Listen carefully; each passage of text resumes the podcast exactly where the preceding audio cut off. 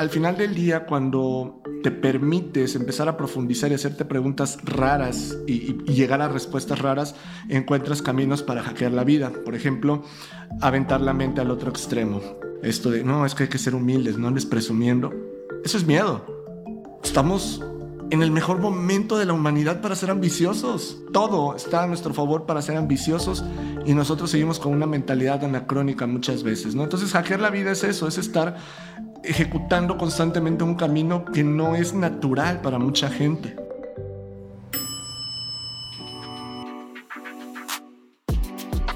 Hola, soy Raúl Muñoz y bienvenidos a estas sesiones de elevador, charlas de pasillo grabadas en notas de voz o de encuentros casuales formales e informales. Porque a veces estas conversaciones requieren ser compartidas y escuchadas por más personas de las que estuvieron presentes en la sala. Aquí te compartiré ideas nuevas, conceptos interesantes para que puedas aplicar en tu vida y ser tu mejor versión. ¿Qué tal, titanes? Estamos con Aarón Benítez y me encanta porque yo siempre digo que los emprendedores son personas y de alto rendimiento y me encanta porque Aarón se dedica específicamente a cómo hackear la vida. Aarón, ¿cómo estás? Muchas gracias por la invitación aquí a Titanes. Eh, pues emocionado de platicar con la audiencia de lo que vaya saliendo del alto desempeño, ideas, tecnología, filosofía, lo que se dé. Aarón, primero descríbeme para ti quién es esa persona de alto desempeño.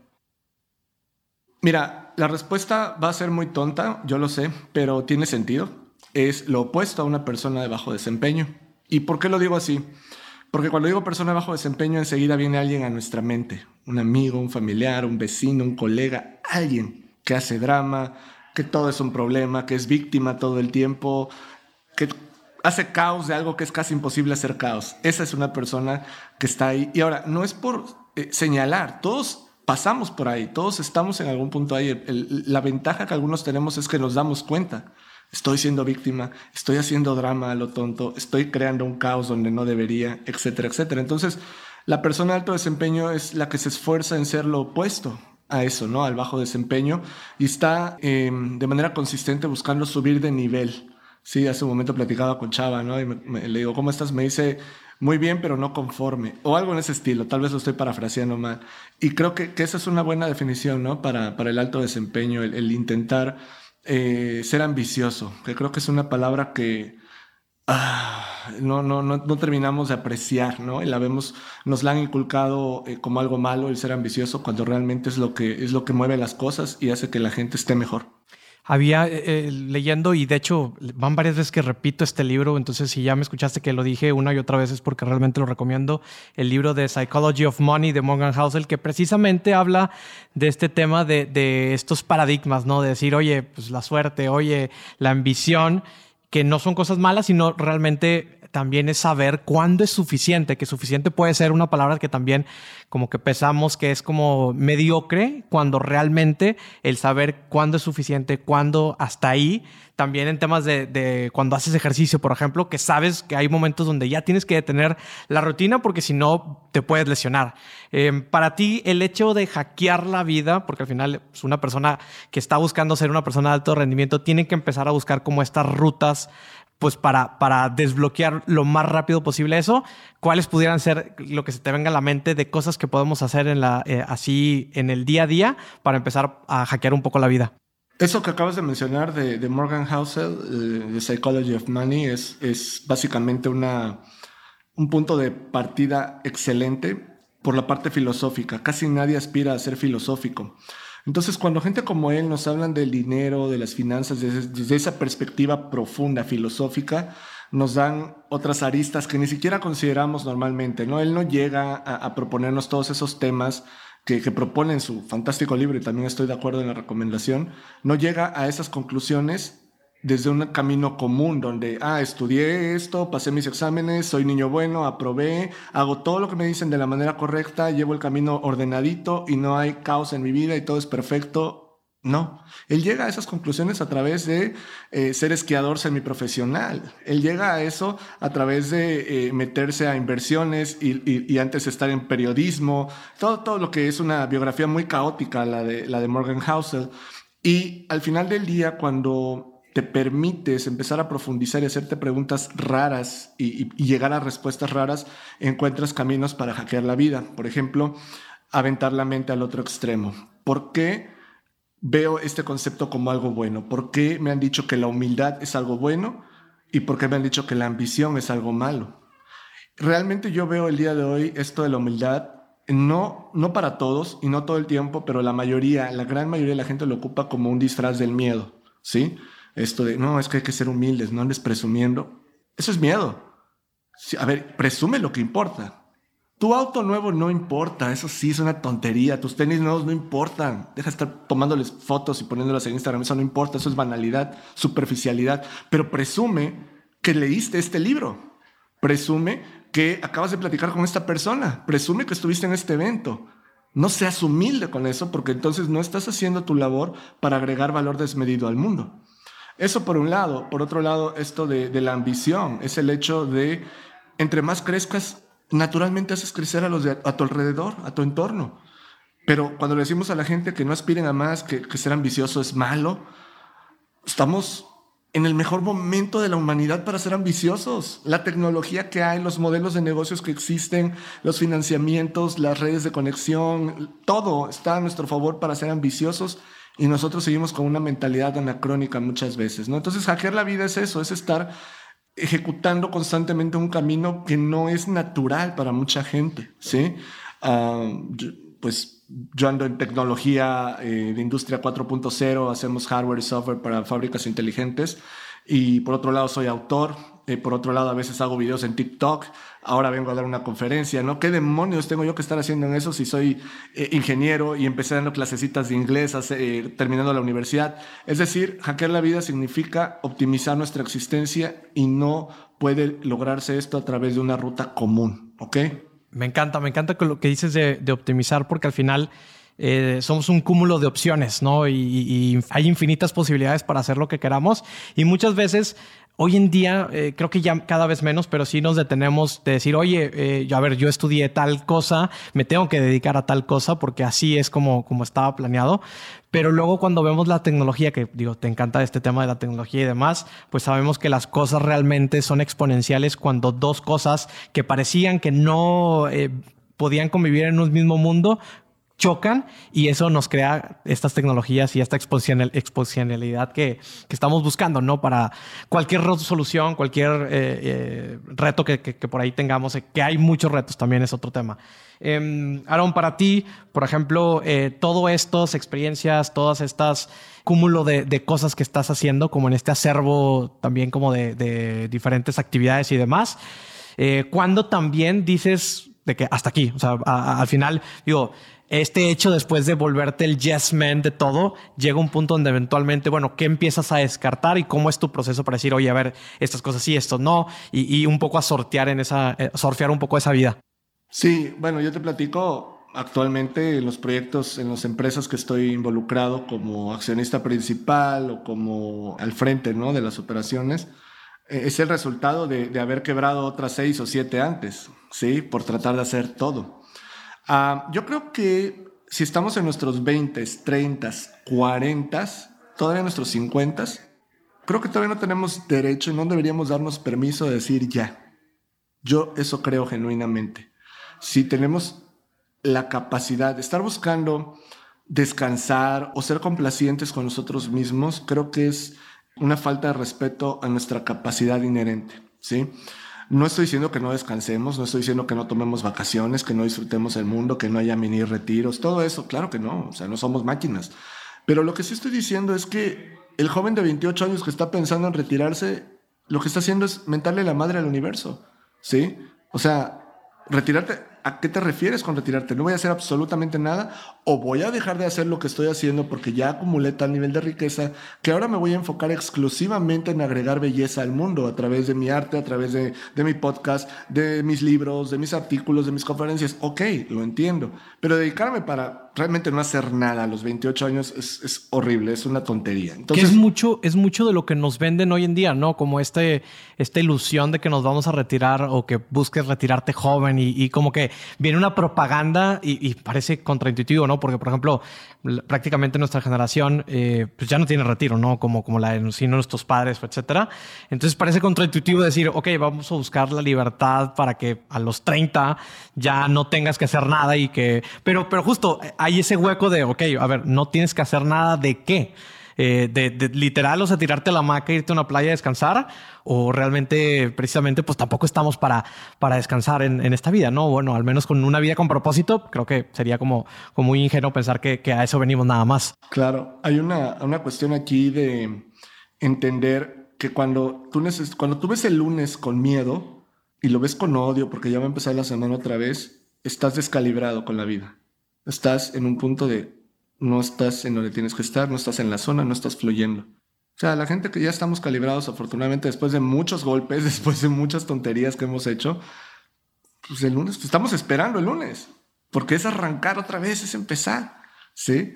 De hecho, a veces hasta nos desespera un poco el domingo. Entonces, en ese sentido, mucha gente nunca ha experimentado eso en su vida. Nunca se han permitido experimentar cómo es estar realmente fluyendo con lo que estás haciendo, creando, construyendo, ¿sí? Desde niños, desde el kinder ya odias el lunes, ¿sí? De la primaria, desde los ocho años ya decir, mañana es lunes, qué horror, te está programando para odiarlo más adelante, ¿sí? Entonces, yo creo que honestamente te lo puedo decir, me toca hablar con mucha gente en, eh, circunstancias muy favorables en la vida, gente con, mucha riqueza transgeneracional, con mucha, mucho éxito, ¿no? Y nadie, nadie está pensando en retirarse, nadie está pensando, nadie toma en serio a alguien que dice a los 30 que se va a retirar o esas cosas, o sea, lo vemos como, ay, mi amor, claro. Entonces, eh, de entrada, ¿no? Yo creo que sí tenemos que cansarnos, creo, así como digo que tenemos que ser ambiciosos, tenemos que ser duros con nosotros mismos, tenemos que ser em, exigentes, ¿sí? Y, hay una frase por ahí, creo que es de Bruce Lee, no estoy seguro, pero, pero dice eso, ¿no? Vida, vida difícil ahorita, vida fácil después, o decisiones difíciles ahora, vida fácil después, ¿no? Y cuando estamos en nuestros 20 buscando hacer lo menos posible y alcanzarnos lo menos posible, pues nos estamos engañando y estamos configurando nuestro futuro de una manera muy desventajosa. Quiero regresar a que, que hablábamos ¿no? al inicio de, de, esta parte de, alto desempeño y, y, esto lo voy a conectar con esta última parte que hablábamos para, para ir como cerrando un poco esto. Y es que eh, sucede que, por ejemplo, en esta, como los deportistas, los atletas que jugaron 30, 40 años de entrenamiento, que se levantan a las 6 de la mañana, bueno, si esa rutina ya en el nivel empresarial la tienes, pues obviamente es difícil que eventualmente te retires, ¿no? Por eso alargan los retiros y por eso ya alguien de 60 años que todavía está en un alto desempeño porque pues, se levanta, tiene su rutina, juntas, etcétera, etcétera, pues ya es difícil que, que, que psicológicamente hablando, pues ya estás muy atraído ya a eso, ¿no? ¿Cómo pasaríamos de eso a decir, ok, ya creo que este es el momento, o sea, pues, conscientemente hablándolo, digo, porque tampoco es llegar a que no tengas lucidez para tomar decisiones y mucho menos que eso es ya un retiro todavía mucho más fuerte para la persona. Pero ¿cuándo dirías tú que es el momento de decir, oye, ¿sabes qué? Eh, es suficiente. Hace, hace un par de semanas, creo, eh, me tocó estar ahí en, la conferencia de Tom Brady. Em, en Exma. Ajá, me invitaron y estaba yo escuchándolo. Yo la verdad sabía de su existencia, no lo conocía físicamente, nunca, yo no sigo los deportes. Muy guapo, muy eh, guapo. Sí, no, muy guapo el tipo, la verdad, ¿para qué, para qué lo vamos a negar? sí, sí, sí. Pero eh, más allá de eso, que, que, importa mucho, sí, el ser atractivo importa mucho, aunque soy, se escuche mal y políticamente no sea lo más correcto, pero... Eh, tiene todo sentido. Totalmente. Entonces el tipo impone desde su presencia, pero lo que yo pude destilar de su plática es cómo se dedicó a optimizar constantemente su sistema operativo personal, que no es otra cosa más que su mentalidad. Cuando tú estás trabajando todo el tiempo con tu mentalidad, puedes alterar tu ejecución y por lo tanto tu realidad. Pero casi nadie está alterando su mentalidad. Nos sentimos orgullosos de decir, es que yo esto es lo que creo, es que yo tengo mis creencias firmes, es que yo veo así esto, es que yo me mantengo en lo que digo. En lugar de verlo como la gran tontería que es, lo vemos como una cuestión de orgullo y eso nos impide actualizar nuestro firmware, nuestro, hacer actualizaciones a nuestro sistema operativo personal. Entonces, tiene que ver con hackear la vida, tiene que ver con el hecho de la filosofía, tiene que ver con el hecho de este retiro del que tú hablas, cuando alguien tiene actualizado su sistema operativo personal, sabe que más adelante va a venir otra actualización que le va a decir, tú ya no tienes que estar en el día a día de la empresa, no seas güey, tú ya no tienes que estar haciendo eso, ¿sí?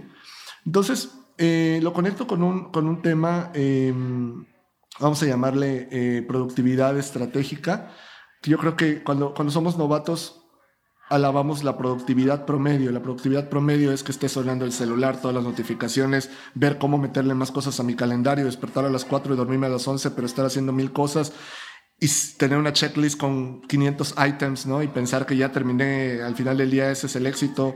No. En las alturas de éxito de negocios, entonces dos, tres cosas al día y listo. Pero con ese movimiento de cada una de ellas, se movieron muchas otras cosas en la operación. ¿sí? Entonces, cuando ya estás fluyendo, el trabajo no luce como trabajo y regreso al mismo punto. No te quieres retirar porque no estás trabajando ya, estás fluyendo. Carlos Slim está en sus ochentas, no sé su edad exacta, pero ya está en sus ochenta y tantos. El señor sigue en reuniones porque ya fluye. Para él se, se pondría decrépito si él no estuviera analizando una empresa y dando eh, indicaciones a su staff. Entonces, él no necesita retirarse, sería la muerte para él retirarse. ¿sí? El problema es cuando no estamos alineados y entonces sí necesitamos ese descanso porque nunca estuvimos calibrados. Pero ese es otro tema, ese es otro tipo de podcast. Claro, no, y, y con esto cerramos que es esta parte de repensar y reconfigurar los conceptos. Hablábamos, ¿no? Hemos platicado diferentes conceptos que decíamos, oye, pues qué es el tema de la ambición, pues qué es malo, que el tema de la humildad, que a veces también se torna como que es muy, muy, este, eh, como sumiso decir que es humilde hacia varias cosas. Y precisamente con el retiro volvemos igual, o sea, pensar que el retiro no es lo que, lo que ves de ese anciano que ya no hace nada, ni mucho menos, sino realmente es un, hasta un retiro un poquito más eh, de, de despegando, ¿no? De algunas cosas que a lo mejor ya también no hacen sentido en tu día a día. Aaron, ¿dónde te pueden encontrar ahí las personas que te quieran seguir para redes sociales? Y también cuéntanos un poquito, danos alguna recomendación de algún libro que estés leyendo. Acabo de terminar una serie de libros de ciencia ficción. Me encanta la, la ciencia ficción. Creo que es una forma muy buena disfrazada de negocios, tecnología, futuro, sociología, psicología la buena ciencia ficción. Esta se llama eh, la serie de Three Body Problem, eh, el problema de los tres cuerpos. Es de Liu Xixin, es un autor chino que ganó el premio Nebula y muchos otros por, por este libro. Es fascinante, Obama le encantó y es una de las recomendaciones que viene ahí en la portada, ¿no? Que dice salvajemente imaginativo, ¿no? En inglés dice por ahí. Entonces, eso, pero básicamente lo que yo le recomiendo a la gente es, si son, si están en finanzas, dejen de leer de finanzas. Si están en negocios, dejen de leer de negocios. Si están en marketing, dejen de leer de marketing. Las personas más top a nivel global en su área leen de todo. El error es querer nada más leer de ventas porque yo soy de ventas y es lo único que me interesa.